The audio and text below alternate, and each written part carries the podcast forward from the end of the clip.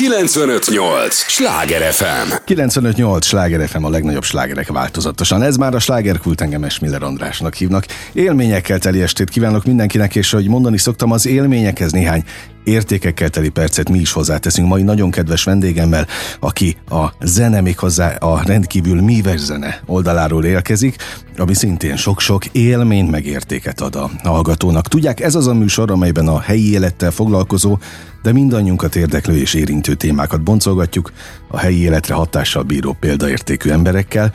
Barbinek Gábort köszöntöm nagy-nagy szeretettel, harsonás és nagyon ritkán ültek már itt harsonások ebben a műsorban, de mindig nagyon örülök, amikor egy, egy hangszernek a specialistája jön el, úgyhogy köszönöm az idődet, hogy itt vagy. Szervusz András, köszönöm szépen. De hát nem véletlenül jöttél, mert van apropója a beszélgetésünknek, nem is olyan távoli jövő. Igen, nagyon. Az az esemény, amiről, vagy aminek kapcsán majd itt felüleljük a te pályafutásodat. Igen, igen. Én a Stúdió 11 együttesnek vagyok a tagja.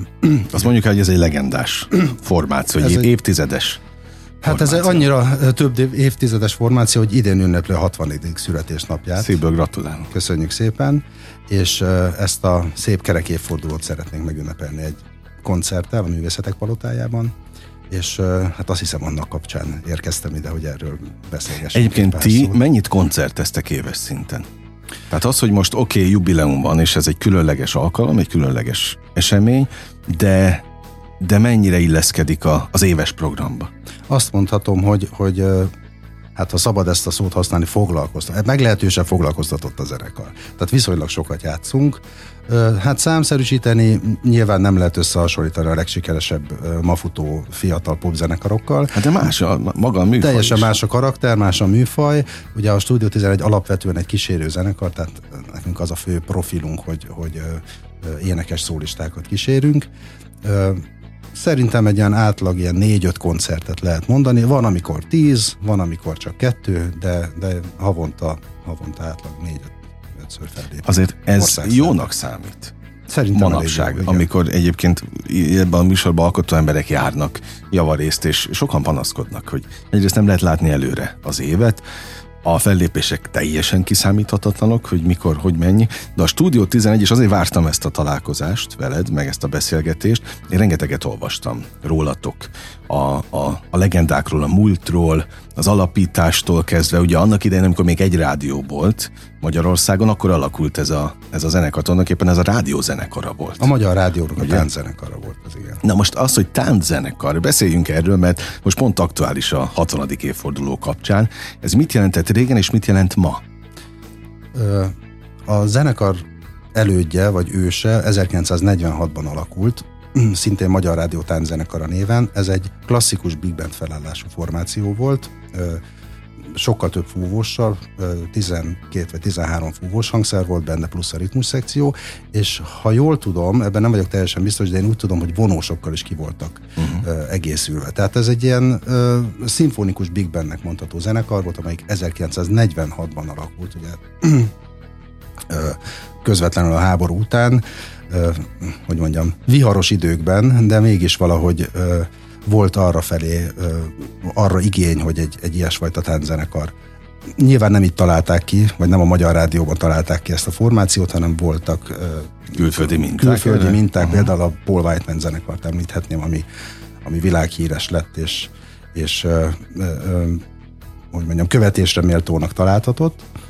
Ö, azonban egy jó pár év elteltével előre törtek a, a beat zenekarok a magyar könnyűzenei életben is, és ennek hatására úgy gondolta a Magyar Rádió akkori vezetősége 1963-ban, hogy korszerűsíti a zenekart, ők így hívták ezt akkor, tehát ez, ez egyfajta karcsúsítás volt.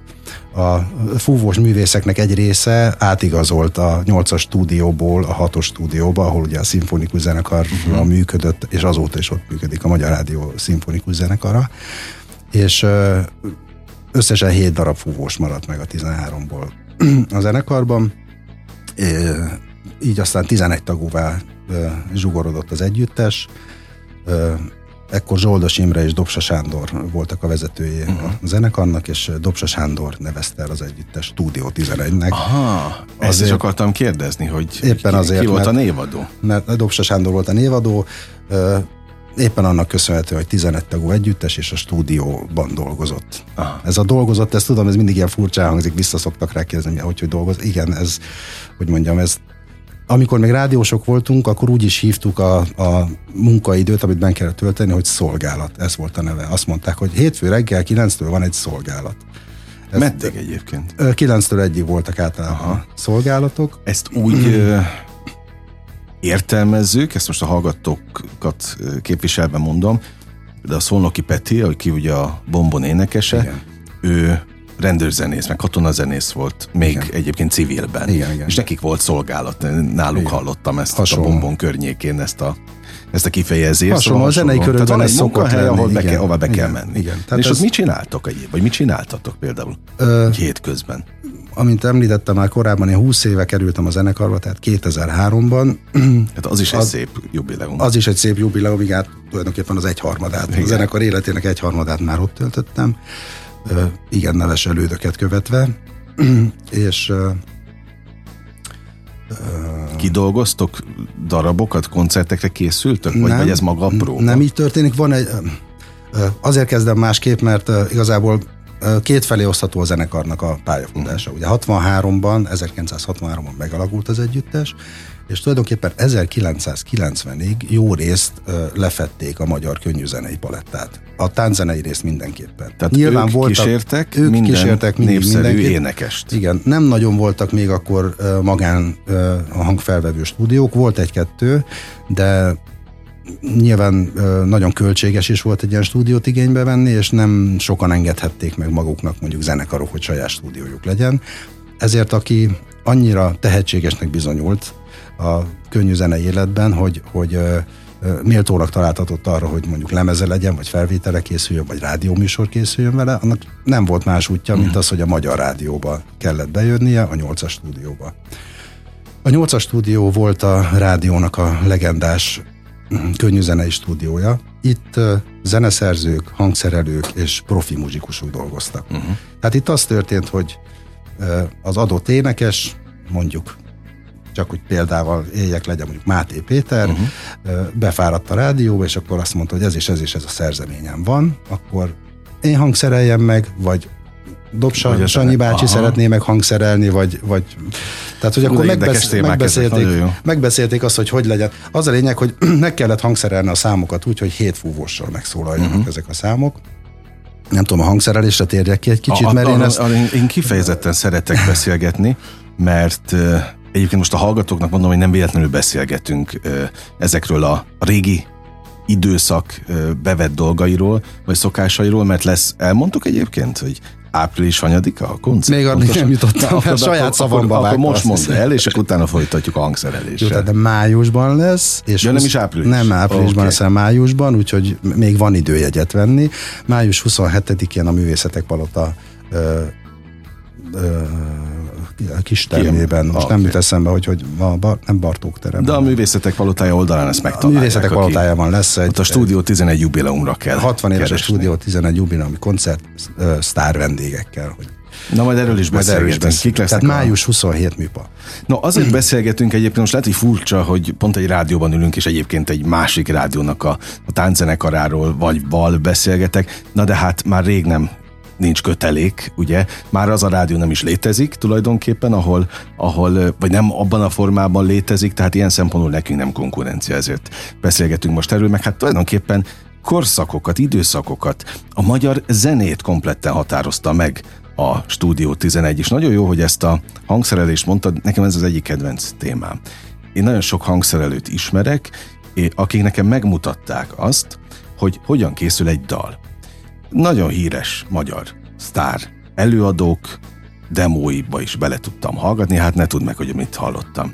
És nyilván nem mondok neveket. De, Vannak tapasztalatai. De hogy ilyen gitárral átküldött nyavíkolás, amiből azt se tudod, hogy mi van, na ez az alap, hogy akkor tessék, én írtam. Igen. És aztán, amikor meghallottam a, az abból készült meghangszerelt dal, tehát köszönő viszonyban nem volt az eredetivel. Tehát én aztán pontosan tudom, hogy a hangszerelőkön múlik minden. És akkor itt jön az a rész, hogy tulajdonképpen akkor ki a szerző. Igen, hát Ez egy örök kérdés a hangszerelők körében szerintem, bár nem szoktunk erről beszélgetni, hogy most akkor társszerzőnek minősül-e, aki, aki végül is végső formában önti azt az egy szádallamot, amit hát valaki sok kitalál. Lemezen, meg ahol lehet olvasni a szerzőket, nincs feltüntetve, hogy ki a hangszerelő. A legtöbb helyen nincs feltüntetve, ez mindig egyéni megegyezés kérdése szerintem. Uh-huh. Tehát, hogy a hangszerelői munka az abból áll, hogyha van egy dallam, mondjuk egy általad említett füttyös szerző megálmodott egy dallamot, és akkor azt egy, egy zeneileg képzett embernek, egy zeneszerzőnek vagy hangszerelőnek odaadja, és akkor az az, az illető ezt a dallamot megharmonizálja, az azt jelenti, hogy a dallam alá akkordvázat talál ki, basszus szólamot talál ki, és utána attól függően, hogy milyen hangszer apparátusra sal kell megszólaltatni ezt a adott számot, szólamokat talál ki a különböző szekcióknak. A fúvósoknak, uh-huh. a, a ritmus szekció hangszereinek, és akkor eb, ezáltal fog ö, tulajdonképpen véglegesen megszólalni a végleges formájában a darab. Képzeld el, hogy pont a múltkor került a kezembe egy Korda György Balázs Klári lemez, ahol láttam egy egyébként divatos szerzőt szerzőként megjelölve, akiről pontosan tudtam, hogy más előadók lemezei mit képes összehozni, és ott egy nagyon jó, tehát a kordáiknál meg egy nagyon jó sokfúvóssal felvett dalt hallottam, és felhívtam megkérdezni őket direkt, hogy ez az az illető, hangszerelte, aki oda van írva szerzőnként, és mondták, hogy dehogy is, uh-huh. dehogy is. Tehát, hogy pontosan lehet azt sejteni, és hát most nyilván ez egy olyan műsor, ahol nincs zene uh-huh. a mi beszélgetésünkben, de ha lenne, akkor azt, azt de hát nyilván nem mutathatnánk meg, mert, mert akkor meg abból vérik sértőne mindenki, hogy, hogy, hogy miből mi lett. Mi, hogy miből Igen. mi lett, de hát tényleg köszönő viszonyban nincsenek egymással a, e, e, ez a kettő, de hát nagy kérdés, hogy a, aki hangszerel, ő tudna-e például kitalálni magától olyan, vagy hát itt is már ki kell találni? Tehát mennyire segítő ké, vagy mankó neked az, amit kapsz? Hát ugye a zenész, a zenész szakmának azért tehát ebbe a szó, szó összetételeben benne is van az, hogy van egy szakmai, egy tanulható szakmai uh-huh. része. Tehát a hangszerelés az egy tantárgy a zeneművészeti egyetemeken, amit amiből szigorlatozni kell. Okay. Jó, de ehhez iskolába kell járni. Tehát iskolába kell járni, igen. Illetve hát a nagyon tehetségesek között előfordult már az, hogy valaki úgy spontán magától olyan Aha. hangszereléseket tud produkálni, amik, amik magas színvonalúak, mm. de alapvetően van csinya annak, hogy egy fúvós szekciót hogy kell felépíteni, hogy rakjuk egymásra az akkordokat, hogy, hogy szólaljanak meg, mitől lesz az jó, vagy, vagy, vagy mitől nem lesz jó. Ezt mm. így meg lehet tanulni az, hogy egy hangszerelő képes-e saját maga is mondjuk slágert írni, ez, ez is teljesen egyéni dolog. Tehát van, aki igen, például a korábban általam említett Máté Péter abszolút olyan volt, hogy ugye slágereket írt is, és ő saját hangszereléseket, a mai napig játszuk a hangszereléseit. Azt azért tudom megérteni, mert egyébként, ha már kordáikat említettem, ugye a nagyon-nagyon népszerű Reptér című slágert Igen. is maga Máté Péter írta, és ő hangszerelte Így meg. Van. Úgy is szól egyébként, tehát ezt teljesen lehet hallani, hogy ez nem egy kordadal. Így van. Nem is illeszkedett egyébként az összes többi Igen. közé, az majdnem olyan, mint a zene nélkül mit érek én abba, Igen. abba, abba a, a, a, a folyamba megy. 95-8 sláger FM a legnagyobb slágerek változatosan, ez továbbra is a slágerkult, amit hallgatnak. Barbinek Gáborral beszélgetek, harsonással. Nem véletlen a, a névazonosság, ugye, vagy a, a Barbinek néve nyit, és értékelt kérlek, hogy nem az első percben kezdtem ezzel. Nagyon kedves tőled kezdtem. Csak azért hozom most is szóba, nyilván a Barbinek név ismert az országban, és nem csak zen, elsősorban nem zenészként, hiszen édesapád színész. Igen, édesapám színész. És a Barbinek nevet ő tette először ismerti, Igen. aztán utána te folytattad a, a zenével, de van ilyen a stúdió 11 történetében azért több is. Most a Zsoldos Dedire gondolok Igen. pontosan, akitől én kaptam sőt, hát nem, nem kaptam, hogy megvettem a, a, az ő könyvét, ami, ami a szüleiről szól, és abban nagyon sokat olvasok a, a, a Stúdió 11-ről, hiszen az édesapja alapító volt. most ha jól nem tudom. vagyok teljesen biztos, de azt hiszem, hogy a, a, a Zsoldos Imre, a trombitás, ő, ő volt a Dedinek az édesapja. Igen, igen, zene, igen. Nem csak hogy alapító, hanem zenekar vezetője hmm. volt a, a együttesnek sokáig és az ő testvére Zsoldos Ernő pedig a két harsonásból az egyik uh-huh. volt a zenekar. Na, tehát a Zsoldos, tehát a Zsoldos csalás... testvér pár Imre és Ernő, ők, ők a Stúdió 11 alapító tagjai, és, és és évtizedekig meghatározó. De Zsoldos a mai napig van egyébként a zenekar. És akkor az történt, hogy, hogy Zsoldos Ernő bácsinak, ha szabad így mondanom, nekem, én nem ismertem őt személyesen, de egy örök uh, példakép és legenda marad. Tehát az Ernő bácsi fia Zsoldos Béla, aki ütőhangszeres művész, és ő csatlakozott a zenekarunkhoz, hát szerintem egy olyan 10-15 évvel uh-huh. ezelőtt, ezt már így nem tudom pontosan, tehát így bővült Jó, ki a 11 tagú zenekar 12 tagúra, most ezt be kell, hogy valljam, hogy most már egy ideje 12 taggal működünk. Szükségét éreztük annak, hogy egy ütőhangszeres művésszel ki egészüljünk, és hát nagyon adott volt így a szituáció, hogy a Zsoldos Bélát megtaláltuk, közös, a közös pontokat a zenekar történetével is, családilag is, nem csak szakmailag és egy pár éve már a Béla fia, Zsoldos Dani, ő az, aki az ütőhangszeres uh-huh. tagja az együttesnek, úgyhogy igen, most is van Zsoldos a zenekarban. No, nekem az értékmentés, az értékőrzés is eszembe jut rólatok, abszolút, hiszen ha más nem, tehát az, hogy a tradíciókat fontosnak tartjátok, itt azért adjátok eh, generációkról, generációkra egymásnak a művészet iránti fogékonyságot, az alkotás örömét. Most nyilván nálatok ugye más a szituáció, de hát te is tulajdonképpen a, a művészetből jössz. Vagy a művészetben találtad meg a, a kiteljesedést ilyen szempontból. Úgyhogy ez, ez, ez rendkívül tisztelendő ott nálatok ebben a Stúdió 11-es környezetben, hogy, mm. hogy amit otthon tapasztaltatok, vagy kaptatok útravalóként, azt, azt viszitek tovább. De hogy ez a világ, ez, ez nyitott erre? Most így 2020 A mai világ? Igen. Ö, értem a kérdésedben, hogy mondjam, hogy, hogy miért, miért vetődik fel benned az a kérdés. Sokszor megkapjuk azt a, hát ha nem vádnak mondanám, inkább azt a, azt a bizonytalan kérdést, bizonytalankodást, hogy, hogy, hogy van-e helye ennek manapság, korszerű-e, és nem csak manapság, hanem mondjuk akár az elmúlt 30 évet, tehát mondjuk 1990-es uh-huh. évek elejétől fogva. Sokat vívódtunk ezen, Nyilván, amikor a Magyar Rádió úgy döntött, hogy ez már nem egy korszerű dolog, és nem szeretné, hogyha az ő berkein belül működnénk, az is egy, egy, egy jelzés volt számunkra, hogy lehet, hogy ez, ez már egy, egy idejét múlt dolog. Viszont úgy gondoltuk, hogy miért ne próbálnánk szerencsét, és ezért megpróbáltuk életben tartani a, a korábbi hagyományokra támaszkodva az együttest, és az a helyzet, hogy arról tudok beszámolni, hogy sikerült. Uh-huh. Tehát, hogy igen, van rá igény nem, nem fesztivál színpadokon játszunk 150 ezer ember előtt, hanem adott esetben mondjuk kisebb műfházakban, vagy, vagy színházakban, koncerttermekben, tehát nem lehet azt mondani, hogy ez egy mindenki által ismert, nagyon híres a hétköznapi köztudatban bent lévő formáció, de de úgy érezzük, hogy a közönség igényel bennünket. Vannak állandó helyek, ahova visszajárunk uh-huh. játszani. Itt, itt örökzöldeket, klasszikusokat, vagy saját dalokat játszotok? Az a helyzet, hogy mind a hármat. Aha. Mindig attól függ, hogy ki az adott előadó, aki elfogadja a meghívásunkat. Tehát mindig van előadó külön? Igen, mindig van egy előadó. Na, akkor most van az a lélektani pont, hogy ezt elszabad, és kérem is, hogy mondd el, hogy egyrészt kik lesznek a vendégek a koncerten, ott a műpában, illetve hogy kikkel léptek fel? Általában? Hát az, hogy kikkel lépünk fel, az azért nagyon nehéz el... el talán egy sztorit ide, hát rettenetesen hosszú a lista.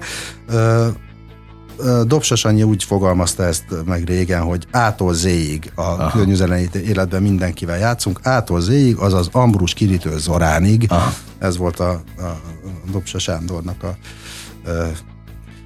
meglátása. Legendás igen, legendás mondás, amit azonnal is, azóta is emlegetünk.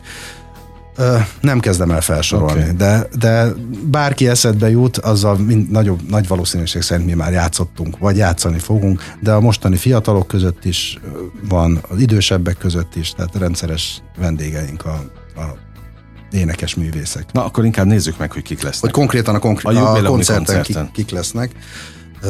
A jubileumi koncerten lesz egy konferenciénk, sikerült Csonka Andrást felkérnünk, illetve elfogadta a meghívásunkat, ő lesz a konferenciéja, a házigazdája az estének, és mellette négy kedves énekes vendégünk lesz, két hölgy, Szőke Nikoletta és Kós Réka, és két úriember, Vastag Tamás és Király Viktor. Akik abszolút egyébként tényleg a, a mostani divat, most nem őket degradálva mondom, hanem ilyen felkapott előadók. És fiatalok, tehát ez, ez, ezzel is bizonyítandó az, hogy, hogy nem csak az idősebb generációval dolgozunk együtt, hanem a fiatalokkal is, Miért és szeretnek? nagyon szeretnek velünk dolgozni. Na ezt akartam kérdezni, miért szeretnek veletek dolgozni?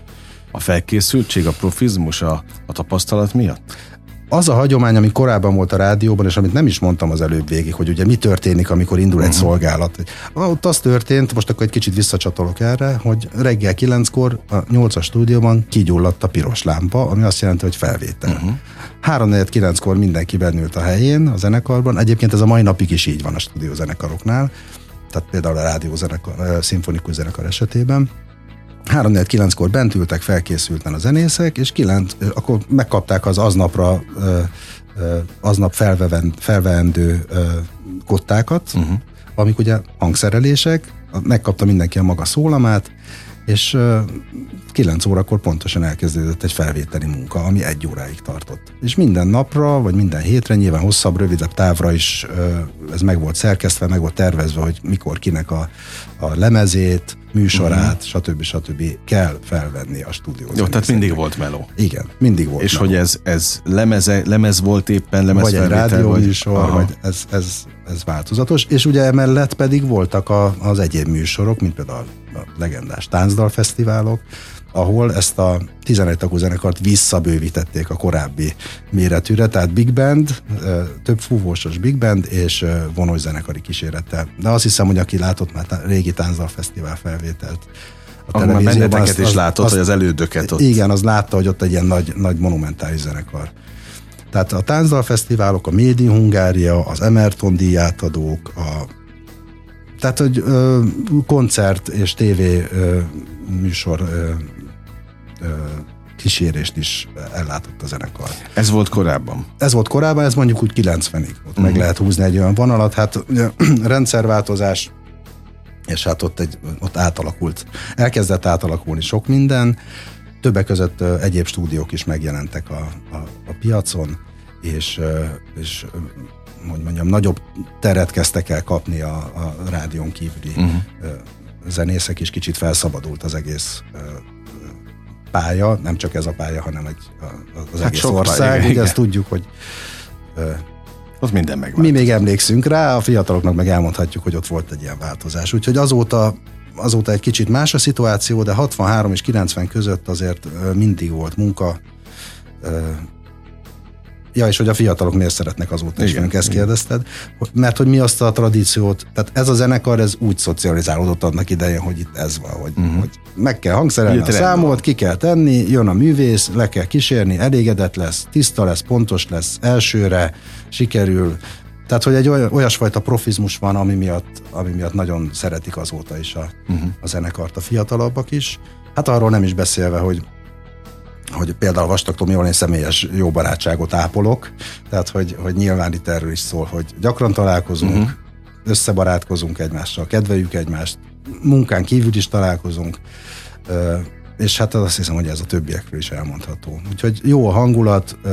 És ez a lényeg. És ez a lényeg, igen. Na, millió, mi, oké, millió kérdésem van még, mert rendkívül komoly a lélektan ennek az egész 60 évnek, ami mögöttetek van. A mostani korszakot tekintve, a múltat tekintve, úgyhogy tényleg millió téma van még, amiben szeretnék egy picit turkálni, úgyhogy arra kérlek, hogy ne menj sehova, de hát jó társaságban könnyen repül az idő. Képzeld, hogy az első rész már véget is ért. Na. Úgyhogy mindjárt bele csapunk a, a második részbe is. Arra kérem a hallgatókat, hogy ők se menjenek sehová, egy lélegzetvételnyi szünetre megyünk csak el, aztán folytatódik a slágerkult Barbinek Gáborral. 958! Sláger FM! Mondtam, hogy nem leszünk sokáig. Már is itt vagyunk a következő résszel. 958! Sláger FM a legnagyobb slágerek változatosan. Ez már a második része a slágerkultnak. Jó, hogy itt vannak. Örülök önöknek, és örülök természetesen Barbinek Gábornak is, aki harsonás, a Stúdió 11-et képviseli most itt. Hát nagyon sokan vagytok annyian. 12 nem fértetek volna be. Vagy Igen. jó, lehet, hogy befértünk volna, de azért nehézkes lett volna a beszélgetés, Igen. szóval de csókoltatunk innen mindenkit. Átadom, éppen próbára igyekszem, úgyhogy majd ennek Pláne. megmondom mindenki. Az éterből millió kérdés van, de nem véletlenül beszélgetünk, mert lesz még egyszer május, Május 27-én. A, a beszélgetés végére megjegyzem. Május 27.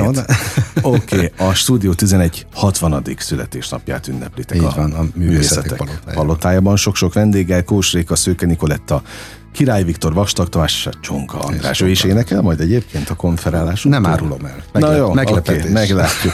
Én szeretem nagyon, ahogy a pici énekel egyébként. No, a, és szerintem ti már kísértétek őt korábban. Ha hogy ne. Persze, Na, azért mert emlékszem, szerintem még voltam is olyan előadáson vagy koncerten, ahol, ahol ti kísértétek őt, vagy, vagy akár őket mindenkivel volt korábban? Közös munka? Igen, igen, természetesen. Hát nagyon-nagyon nehéz feladatunk volt, mert ugye össze kell rakni egy bizonyos 100 perc körüli műsort uh-huh. ilyenkor egy ilyen koncertre, és hát 60 év terméséből azért és több száz, több száz kísért előadóból nagyon-nagyon nehéz volt kiválasztani mm. az, hogy kik legyenek, akik ott vannak. Nyilván nem csak ezen múlt, hogy, hogy a mi, mi döntésünk, hanem ráérések, egyeztetések, tehát ez egy nagyon komoly előkészítő munka előzte meg ezt a, ezt a névsort, de végül is kialakult, és, és ők lesznek a segítségünkben abban, a segítségünkre abban, hogy egy, egy, egy kellemes és jó szórakoztató este legyen a közönség számára. Ezt azon hallgatók kedvéért mondom, akik esetleg most kapcsolnak be a műsorba, hogy egy legendás zené, zenekarról beszélgetünk, igen, most már a hatodik X-hez érve, igen. akik 90-ig, úgy mondtad, az első nagy korszakot? Igen, az volt az első nagy korszak. Amikor még ugye egy rádió volt, egy nagy tánczenekarral, és mindenkit ti kísértetek, tehát oké, okay, hogy Ambrus Kiritől Zoránig Zoránig bezárólag, de hát ebben aztán a Kordától az Arackin, a, a, a mindenkin Mindenki. át. Sok-sok előadó, és még együttes is? Vagy az együttes az megoldotta magának? Vagy időnként kértek segítséget? De érdekes, hogy ezt kérdezed. Én nem tudok róla, hogy együttes nem kísértük volna. Arról nem tudok. De... Jó, de előadókat rengetegen. Én, én mióta ott vagyok 20 éve, azóta nem volt arra. De, bocsánat, egy alkalom volt, amikor a Ferenci Gyuri a Racka uh-huh. jött a, a Márványteremben. Minden vasárnap délelőtt volt egy élőadásunk, a Promenád című műsor, ez 2002 és 2007 között ment, és egy ízben a, a Racka Jam volt Ferenci Gyurival a vendégünk, tehát igenis volt ilyen, hogy egy együttest kísértünk. Ott is meg kellett hangszerelni szépen a dolgokat, beleilleszteni az ő megszólalásukat a, a mi zenekarunkba tulajdonképpen, és ebből jött létre egy nagyon érdekes, uh-huh. és szerintem nagyon, nagyon jó, magas színvonalú és, és szép produkció. Ez egy jó műsor volt, szívesen emlékszem vissza. És megint el kell mondanom szintén, hogy azok kedvéért, akik most kapcsolódnak be, hogy nem ment el az eszünk, hogy egy másik rádiót reklámozunk, szó nincs erről, hanem egy jelenségről, egy olyan ö, formációról beszélünk, ami a világon mindenhol létezik, hogy amikor még itt Magyarországon is egy rádió volt, akkor annak volt egy tánczenekara. De hogy olyan szinten kinőttétek magatokat, hogy már akkor sem feltétlenül a rádióhoz köt. Persze, hogy ott kaptatok fizetést, ott, vagy kaptak, te, te már azt hiszem nem, de nem én voltam rá, még egy pici, oké, okay, volt még, de hogy, hogy az, ez, az egy másik volt egy alap, de egyébként benneteket nem biztos, hogy a közönség, hogyha most kimennénk az utcára, és azt kérdeznénk, hogy mi jut eszükbe a stúdió 11-ről, akkor nem biztos, hogy azt mondják, hogy hát a rádiósok, hanem inkább azt mondják, hogy itt és itt láttam őket. Lehet, hogy a Király Viktor mögött, lehet, hogy az Aracki mögött, mit tudom én, bármely. Lehet, hogy jazz produkcióban. A, pláne, hát az és is. akkor itt kapcsoltam volna, hogy én például az autóban kifejezetten nevezzük így igényes muzsikák. Én nagyon szeretem ezeket a fúvós zenéket. Uh-huh. Tehát azért, amikor mondtad, hogy Big Band, stb. stb. ez az én világom. Uh-huh. Úgyhogy akik, Na, és, és, és, sokan vagyunk így szerintem, uh-huh. akik, akik titeket a, a minőségi zenéhez kapcsolnak inkább. Az, hogy most ez hogy volt régen, rádióhoz kapcsolódott, vagy nem, tök mindegy ilyen szempontból, mert már rég nem oda tartoztak. Igen. És hogy megálltok a saját lábatokon, és erre vagyok kíváncsi, hogy hogy telt az elmúlt húsz év? Uh, és arról, arról már meg pláne tudsz beszélni, mert ott voltál. Igen, igen, azt annak személyesen is tanulja voltam. Hát az egy sajnálatos átalakulás volt ott 2007-ben, átalakulás. Hát szóval, hogy ott, ott nagyon rezgett a léc, hogy együtt marad-e a társaság, amikor a rádió által... Tehát ott, ott csak mondjuk hogy megszűnt a fizetésetek? Hát megszűnt a fizetésünk, Aha. a munkahelyünk. A hát már a rádióban nem mehettünk be többet, uh-huh. mert már nem voltunk rádiós alkalmazottak, nem használhattuk a nyolcas stúdiót. Ja, érted, tehát akkor hirtelen Se próbatermünk, Aha. se fizetésünk, se semmi nem volt, úgyhogy, úgyhogy Hát az akkori zenekarvezetők, sajnos Dobsa Sándor akkor már nem élt, ő 2005-ben elhunyt, és 2007-ben a Csepregi Gyuszi volt a művészeti vezetője az együttesnek, és Tóth Gyuszi volt a, a administratív vezető. Azóta sajnos Csepregi Gyuszitól is búcsút vettünk, és most hát tulajdonképpen Tóth Gyuszi megörökölte, hogy ő, ő, a, ő a zenekarvezető, a gitárosunk, Tóth Gyula. Uh-huh. Az ő kitartó és áldásos tevékenységüknek és szervező munkájuknak köszönhető az, hogy az együttes végül is együtt maradt. Nyilván ennek az volt a, a, a alapfeltétele, hogy legyen hol próbálnunk, ezt sikerült megteremteni egy Gyuszinak, illetve hogy legyen hol fellépnünk. Mert egy olyan együttes, amik nem lép fel, az ugye nem létezik. Aha. Úgyhogy sikerült a fel, fellépési lehetőségeinket is egyre, egyre ö, sűríteni, részben állandó helyeink is vannak, ahol játszunk, illetve alkalmi felkéréseket is szoktunk itt, kapni. Itt gyakorlatilag ez az a műsorról el is mondhatod, hogy itt a fővárosban hol lehet veletek találkozni. Hát talán amire a legbüszkébbek vagyunk, és talán a leg, legnívósabb helyünk, klub, koncert, két havonta a, a Budapest Jazz Club színpadán uh-huh. lépünk fel. Mindig van vendég egyébként? Mindig van vendég, Aha. igen, és uh, rendkívül sikeres ez a koncertsorozat. Uh, minden, minden egyes estén uh, teltházzal vagyunk. Tehát többen kimaradnak sajnos, uh-huh. nem férnek be a terembe. Hát ezért érdemes Úgyhogy, csinálni. És ezért érdemes csinálni, így van. És akkor itt egy kicsit kitérnék arra a, a, ugye a műfai sokszínűségre, amit már te is kérdeztél, hogy a zenekarban ö, ülő zenészek nagy része jazz indítatású. Tehát itt olyan muzsikusokról van szó, akik, akik amúgy is jazzszel foglalkoznak, jazz zenészek, uh-huh. és egyéb más formációban is aktívan tevékenykednek a, a a jazz életben. Igen, ez, ez lett volna a következő kérdés, hogy máshol is tevékenykedtek, de az alapbázis az megmaradt a Stúdió 11-nek? Hmm, azt hiszem lehet így mondani, igen. igen. Hát, hogy mondjam, manapság azért, mert nagyon ritka Minden az az eset, mind nagyon ritka az eset, hogy valaki egy zenekarhoz tartozik, és akkor abból, hát, hogy ezt a csúnya szót idehozza, megél, megélhetést tud biztosítani mondjuk a családjának, tehát nyilván több lábon kell állni, uh-huh. most olyan világot élünk, de, de a Stúdió 11 abszolút az én életemben mindenképpen, de azt hiszem, hogy a kollégáimról is elmondhatom, hogy abszolút az egyik ilyen stabil láb, amin, amin állunk. És majd május végén lesz egy szuper koncert, ahol nem csak annyian férnek be, mint a Budapest Jazz Clubba, tehát ott valószínűleg reméljük, hogy nem marad kint senki, meg igen, majd csináltok egy, egy ráadás. Majd csinálunk egy másik koncertet. koncertet. Tehát ha 60 évet ünneplitek, ott is egy nagyon szép uh, énekes gárdával, de egyébként ezek szerint akkor nincs olyan koncert, ahol nincs előadó? Tehát amikor csak ti vagytok. Nincs. Nincsen. Nincsen. A saját Most dalokat ki énekli? Hirtelen gondolkodom. Olyan van esetleg olyan ö, a saját szerzemények nem énekes szerzemények. Okay, akkor azok, azok zenekari zene, számok, okay. többnyire Kalmusz Pál uh-huh. munkásságát dicsérik, ő, ő több ö, ö, hogy mondjam, ilyen jazz vagy jazz rock kompozíciót is írt már a zenekarnak, amit, amiket nagyon szívesen játszunk, akár a Budapest Jazz Clubban is, de máshol is és nagyon szereti a közönség ezeket a számokat. Illetve olyan van, hogy nem énekes vendégünk van, hanem mondjuk hangszeres uh-huh. vendég. Volt arra példa, amikor Tomsics Rudolf emlékestet tartottunk, hogy Fekete Kovács Kornél és Gajas László, uh-huh. illetve Pece Balázs trombita művészek voltak a vendégeink.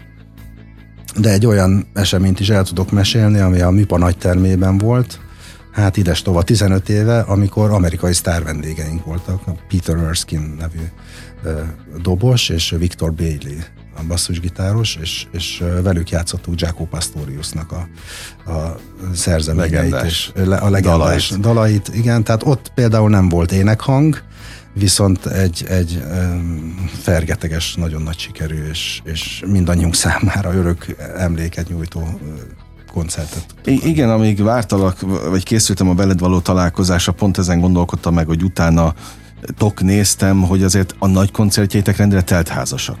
Mindig. Igen. És hogy megvan a, a ti közönségetek. A kérdés az, hogy mióta? Tehát mióta érzitek azt, hogy egy nagyon stabil Hát nyilván ez, ez egészen a gyökeredkig vezethető vissza. Tehát a 60-as években, amikor volt a rádió, ahogy te is mhm. említetted, a magyar rádió, az emberek bekapcsolták a rádiót, és nap mint nap szembe jött velük, hogy játszik Dobsa Sándor és a Stúdió 11. Tehát beleívódott az embereknek a, a tudatába. Hát a név is megmaradt. A név is megmaradt, így van. Na most mióta ez nincs, tehát a rádióban, egyik rádióban se hangzik el nap, mint nap ez a név, azóta tapasztaljuk azt, hogy, hogy van, amikor visszakérdeznek emberek, hogy a Stúdió 11, hát tudom, de hát létezik még? Uh-huh. Ti vagytok? Tehát, hogy nyilván az a fajta egyed uralom, ami, ami akkor jellemezte a, a, a Stúdió 11 munkásságát 1990-ig, az, az nyilván megcsappant, vagy megszűnt, de ettől függetlenül viszont emlékeznek rá az emberek. Tehát a közönség az azóta, 63 óta szerintem megvan, és mi igyekszünk azon dolgozni, hogy a fiatalabb generációkban is hogy mondjam, evidenciává váljon, hogy mi vagyunk, és a mi koncerteinkre érdemes járni. Az előbb, nem az előbb, hát az előző részben, amikor említettük a, a generációkat, az ősöket, illetve a, a, az értékőrzés jelenségét, akkor kimaradt Rátonyi Robert akit mindenféleképpen szerettem volna, hogyha elhangzik itt is, hát hiszen ha már Barbineket, Zsoldost említettünk, akkor Rátonyit is hogy meg nem. kell, hogy, hogy említsük. Az ifjabb Rátonyi Robert, aki zongorán Igen. játszik a zenekarban. Hát ugye ott, ott is hasonló a, a ahogy te hozod a színészi örökséget, ő is. Ő is. Ugyanebben a cipőben hozzá. jár. Van más is, aki egyébként így családilag? Na most így most át kell gondolnom. most a 12 szerint, ember közül? Szerintem nincsen. Szerintem nincs más, akinek színművész felmenője van. A zenészek ugye vannak, a Zsoldos Daninak az apukája is, meg a Tóth említettük, Takás Don, de csak azért szeretném őket felsorolni, hogy mindenképpen említsük csókoltatjuk őket még egyszer ja. innen is. Tehát Takás Donát, Nagy Balázs, Magyar Ferenc, ki az, akit Kalmusz Pált, ő, őt említetted, Gátos Iván, akit... Gátos Iván, neki az édesapja is zongorista Na, volt. pláne. Csizmadia Dávid, az ő édesapja Csizmadia Gábor tagja volt a zenekarnak. De jó, de jó, de Évtizedekig. jó. Csejte Ákos. Igen. Bogán Péter, jól mondom? Boegán. Boegán, bocsánat. Boegán, Boegán Péter. Péter. igen. És akkor szerintem mindenkit elmondtuk hiszem, a, hiszem, a zenekarból. Szóval itt azért egy olyan gárda dolgozik együtt, vagy, vagy alkottok egy közösséget, akiknek nagyon komoly családi indítatása, meg zenei múltja van. Tehát most bármelyik őtöket említhetném külön egyébként, hogy, hogy hány helyen lehet veletek egyébként találkozni, és azért még egyszer visszakanyarodva oda, tényleg a minőséget képviselitek, mert azt mondtad, hogy azért szeretnek veletek dolgozni, mert tudják, hogy profin, tisztán megkapják azt, amit kell. De mi kell ahhoz, hogy profi, meg tiszta legyen a zenekar? Gyakorlás, felkészültség és alázat. Aha. Odafigyelés, a, a munka, munka morál az nagyon fontos, az összpontosítás. Tehát nagyon sok zenekar azon szokott elcsúszni, hogy, hogy a beszélgetéssel meg a poénkodással elmegy az idő, és akkor a komoly, komoly dolgokra már nem jutnak el, mert ugye összejönnek, és akkor végre találkoztunk, akkor megdumcsizzuk a dolgokat. És már nincs próba. És akkor már a próba vagy nincs, vagy, vagy hogy mondjam, lefeleződik, vagy csökken, nem annyira hatékony. Jó, tehát nálatok fegyelem van. Nálunk hatékonyság van, tehát amit tényleg 63-tól megszoktunk, hogy 9-kor piros lámpa van, az valahogy így igaz, hogy a mostani tagok nem ültek ott 63-ban, uh-huh. a 8-as stúdióban, de mégis, mégis azért a zenekar működésének az alapvető szellemisége az ez, hogy, hogy akkor fiúk, most akkor mostantól koncentráció van és odafigyelés. És, és mivel mindenki gyakorlott, magasan képzett zenész, ezért tehát, hogy mondjam, ilyen, hogy kottaolvasási probléma ilyen, ilyen nem, nem merülhet fel, hanem megkapjuk a kottát, ami ugye szintén egy fontos dolog, hogy a kotta az jól legyen elkészítve. Tehát a jó hangok, jól leírva, az is egy szakma, hangszerelés, ugye erről korábban beszéltünk. A zenekaron belül mi egymás közt oldjuk meg ezeket a hangszerelési feladatokat, többen is vagyunk, akik hangszerelünk az együttesre. Tóth Gyula, Gátos Iván, Kalmusz Pál, Rátonyi Robi, Csejtei Ákos, hú, nehogy kiadjak valakit, most elkezdtem a, a felsorolásba, belecsaptam, és azt hiszem, hogy én. Így ennyien vagyunk, akik, akik így hangszereléseket készítünk. Tehát elkészítjük otthon a hangszerelést, ez egy külön munka folyamat. Tehát ott uh-huh. az, hogy te megkapsz egy számot, vagy egy felvételt egy számból, és hogy abból a Studio 11 megszólaljon, az egy akár több napig is tartó folyamat lehet. Otthon szépen az ember leül, és akkor kitalálja, hogy akkor milyen legyen a groove, milyenek legyenek az akkordok. Tehát a lényeg, hogy ez meló. Azért ez nem ez egy van. meló, igen, Aha. igen. És uh, akkor, amikor a próbára oda megyünk, akkor kiosztjuk a kottát, és hát mindenkinek az a szakmája, hogy ezt egy elsőre szépen lejátsza. Nyilván ilyenkor még össze kell csiszolni, rázogatni a dolgokat, hogy a tempók hogy legyenek, a, a dinamikákat beállítani, de alapvetően már elsőre is meg tud szólalni egy, egy jó hangszerelés. Magyar Ferencet emlegettük?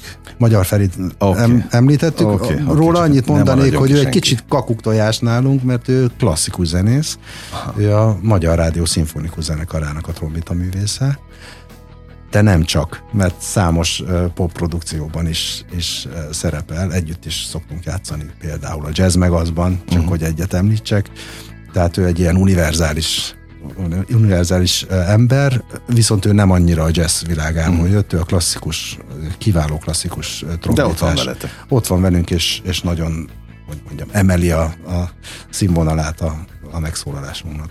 95-8 sláger FM a legnagyobb slágerek változatosan, ez továbbra is a slágerkult, amit hallgatnak. Barbinek Gáborral beszélgetek, Harsona, művész, mondhatom? Igen. Aki a Stúdió 11-et említi, mert nagyon már figyelek arra, hogy ne az legyen, hogy ne, ha valaki azt mondaná, mondjuk én, hogy harsonás az ilyen degradáló számodra? Hát nem, nem degradáló. Hát ez, ez a harson a művész egy kicsit ilyen hivatalosan hangzik. Hát igen, én egy harsonás vagyok. Tehát én e, fiatal koromban hát nekem csak jó beakadt. érte. Igen, igen, én elkezd, hát nem csak én, hanem mindannyian, akik ezt műveljük, az van egy, egyfajta kattanásunk. De, ha, én, hát... ha én rákattannék, hazavinném, a, vagy vennék egy hangszert, és otthon ott próbálkoznék, én még nem lennék harsonás. Hát igen, ebben azért komoly évek, évek vannak, meg gyakorlás, lemondás, rutint kell szerezni benne. Hát, ebben ugyanúgy technikai dolgok vannak, mint bármi másban. Tehát uh-huh. nem akarok most itt szakmákat sorolni, de hát de azt meg is kell meg tanulni. kell tanulni, hogy okay. hogy fogod meg az okay. eszközt a, a satupad mellett. Tehát, hogy, hogy azért nyilván itt a, a művészeti része az egy, az egy pluszt igényel, tehát igényel egy tehetséget az, hogy az ember ezen a pályán tudjon érvényesülni, de de alapvetően azért vannak tanulható dolgok, amit, amit pedig nagyon-nagyon kitartó és hosszadalmas gyakorlással lehet elsajátítani. Mi pedig megtanuljuk, ha más nem a, a, azt, hogy a műpában május végén. Május 27-én. 27-én a 60. születésnapja a Stúdió 11-nek. Az előbb beletetted a bogarat a fülembe, hogy jazz meg az. Uh, milyen volt az aréna koncert? Hát része, nekem életem egyik legnagyobb élménye amikor a Magyar Ferével beszélgetek erről, azért ő is, ő is elég uh-huh. szívesen emlékszik vissza rá. Fantasztikus, nagyon jó volt. Nagyon De ti az előző etapban is ott voltatok már, vagy csak a mostani? A Magyar Feri ott volt az előzőben is, én, én már később kerültem bele. Eredetileg Gőz László volt a, igen, igen, a igen, igen. jazz, meg az, aki nekem tanárom volt egyébként a, a jazz tanszakon. És Igen, azt úgy tudtam, csak ugye ott is voltak ilyen nagyobb kis stadion, stb. stb. Azt hittem, hogy ott, ott ki volt bővítve több. Akkor volt egy komoly turné 98-99-ben, hogyha jól emlékszem, és utána, ahogy ezt a, eredetileg is tervezték, az a zenekar az, az mm. leállt, de aztán volt egy nagy visszatérés, oh, hány éve volt az? Három-négy éve van, hogy így. Van, igen. És, és akkor Gőz Laci már azt mondta, hogy ő már ezt, ebbe a popban már nem szeretne részt venni, és akkor én már úgy is régóta dolgozom együtt Geszti Péterrel is, meg, meg ilyen popprodukciókban eh, sokban benne vagyok, úgyhogy rám esett a választás. Nagyon megtisztelő volt, és hatalmas élmény, hogy ott lehettem ezen a koncerten. Másabb az energiája egy olyan koncertnek? És ezt most tudom, hogy butának hathat a, a kérdés, mert nyilván nem lehet a, a Budapest Jazz Clubot meg a, az arénát össze hasonlítani, de mégis csak őszintén kíváncsi vagyok, hogy egy zenész ezt hogy éli meg. Nem másabb. Ugyan, Tényleg? ugyanúgy, ugyanúgy. Le, legalábbis én ugyanúgy. Nem tudom, lehet, hogy a többi zenész, aki hallgatja ezt az adást, azt mondja, hogy dehogy nem. Van egy ilyen jazz zenész vicc, hogy három embernek ugyanolyan lelkesen kell játszani, mint hét embernek. Aha. Mert hogy ugye az azt karikírozza ki, hogy a jazz közönség az át, az, egy annyira réteg műfaj, és hogy nem nagy. Na most nyilván, amikor egy, egy, egy arénában ott van 10-20 ezer ember, akkor ott egy sokkal intenzívebb a visszacsatolás, mint hogyha 150 embernek játszunk, vagy 300 embernek egy Budapest Jazz Clubban. De, de ahogy egy zenész megéri azt, hogy ott mi a mi a feladata, és ő milyen lelki állapotba kerül, amíg muzsikál, az szerintem teljesen ugyanaz. Uh-huh. Tehát teljesen mindegy, Na, hogy hányan néznek. Aha. Teljesen mindegy. Nyilván, hogyha jó a közönség, és, és van siker, meg visszajelzés, akkor tíz ember tapsának is pont ugyanúgy lehet örülni. Aha. De tényleg van ilyen, hogy jó közönség, meg rossz van, közönség? Van, van, van, van. Én nagyon ritkán találkozom rossz közönséggel, hál' Istennek. Mert ezen mindig megy a vita itt ebben a műsorban az alkotókkal, hogy kinek a felelőssége az, hogy, uh-huh. hogy, hogy ott jó kölcsönhatás legyen, uh-huh. vagy a megfelelő kölcsönhatás az előadásra. Ne, lehet, hogy nekem szerencsém van. Én többnyire olyan produkciókban veszek részt, amik, amik, amik sikeresek, amiket szeretnek az emberek. Uh-huh. Tehát, hogy szerintem azért ez ez függ, függ attól, hogy milyen a show a show része a dolognak. Tehát, hogy most... Jó, tehát a, akkor mégiscsak van felelősség. Van, van, igen, van. Tehát ami jó, az jó, ez, ez ugye egy elcsépelt Aha. mondás, de igazából ami jó, azt felismeri a, a nem annyira vágyfülű közönség is, meg a, a, a szuper igényesek is ugyanúgy felismerik, hogyha valami jó vagy rossz, ezt meg tudják uh-huh. ítélni. Na, ha már itt tartunk a műsor összeállításnál, és már nincsen nagyon sok időnk hátra, de azért azt amennyit lehet spoilerezni.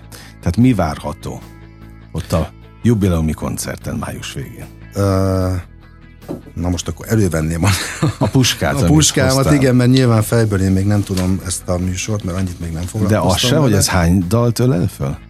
Uh, 20, 19 vagy 20 dal Aha, lesz. Ez nem és kevés. akkor, akkor uh, mondjak számcímeket esetleg? Vagy hát hogy, hogy, kíváncsi. Tehát olyan számok lesznek, mint Bágya Andrásnak az egyik fantasztikus szerzeménye, a Boldogság és én. Aha.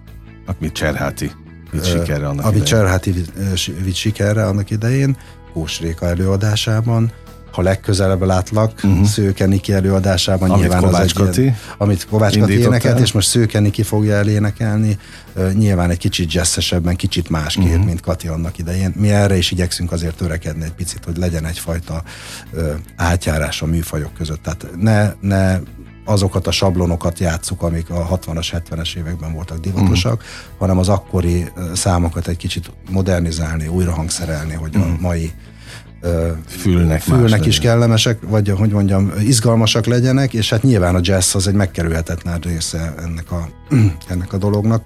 Már csak azért is, mert ahogy már korábban mondtam, sok jazz indítatás van mm. belül a zenekarban. Lesznek amerikai örökzöldek, Have You Met Miss Jones, Vastag Tomival, vagy Bang Bang című szám, amit Kósrétka énekel, illetve lesznek zenekari számok, például a Bye Bye Blackbird-öt a, a zenekar énekkíséret nélkül fogja előadni. Izgalmas. Mm, izgalmas, és, ahogy... és vegyes, és változatos, változatos lesz, igen. Lesz Király Viktornak saját száma, a Fire, uh-huh. azt hiszem a saját száma. Abszolút, igen, igen. igen. igen. Uh, Nature Woman Réka előadásában, hát az, az fantasztikus, azt mindig imádom hallgatni és meg játszani is illetve a Pastorius műsorból is fogunk válogatni, a Wiggle Waggle című számot el fogjuk játszani. Úgyhogy uh, saját szám lesz, Kalmusz Pás szerzeménye a Shiny Waves, Izgalmas, izgalmas, ahogy így mondogatod. Igen, Na, és a végére lesz egy olyan nagy meglepetés, ami egy nagy sláger, azt nem árulom el, és abban mindenki részt fog venni. Ah, az lesz, az a, lesz, az lesz a nagy pukkanás a végén. Na, helyes, helyes, helyes. Mennyit készültök erre?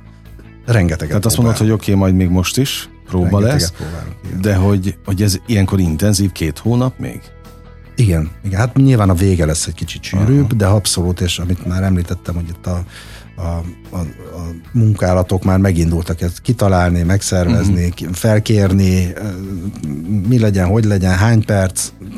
De ilyenkor ti nem az előadókkal próbáltok most még gondolom. Először nem. Először uh-huh. elkészülnek a hangszerelések, hogyha uh, nyilván nagy részben uh, már meglévő hangszerelésekből dolgozunk, de egy-két hangszerelést el is kell készíteni, azokat elkészítjük és először csak zenekari szinten összepróbáljuk. Uh-huh. Sőt, ez se ilyen egyszerű, mert külön szekció próbák lesznek. A ritmus szekció külön fogja meg összerakni a dolgait, és a fúvós szekció is. Uh-huh. És amikor mindenki úgy rendben van a sajátjával, akkor a kettőt vegyítjük, ez sokkal hatékonyabbá teszi a próba folyamatot. És amikor így együtt is szuperül összeállt, akkor meghívjuk a kedves vendégművészeket, Aha. és ők és akkor beleülnek a kész Aha. tutiba. Jó, izgalmas, izgalmas. Mit kívánjak a végén? Telt házat? Köszönöm szépen, azt meg, azt, annak nagyon örülünk, ha teltház lesz. Én mondjuk személy szerint biztos vagyok benne, de azért jól esik. Egyébként én is. Na így legyen, így legyen, kedves hallgatónk, akkor május végén művészetek palotájában. 27. Ott leszünk 27-én a stúdió 11 60. születésnapján. Barbinek Gábornak pedig majdnem Péter mondta, Igen, de láttam. nem figyeltem. De, figyeltem nem te lennél az első. Okay, na, de mégsem. mégsem. ja. Nagyon élveztem a beszélgetést. Köszönöm, András, köszönöm az időt, hogy, hogy itt voltál. Ahogy a hallgatókét is természetesen. Most ugyan bezárjuk a slágerkult kapuját, de holnap ugyanebben az időpontban ugyanitt természetesen újra kinyitjuk. Élményekkel és értékekkel teli perceket, órákat kívánok mindenkinek az elkövetkezendő időszakhoz is. Engem Esmiller Andrásnak hívnak. Vigyázzanak magukra. 958! Sláger FM!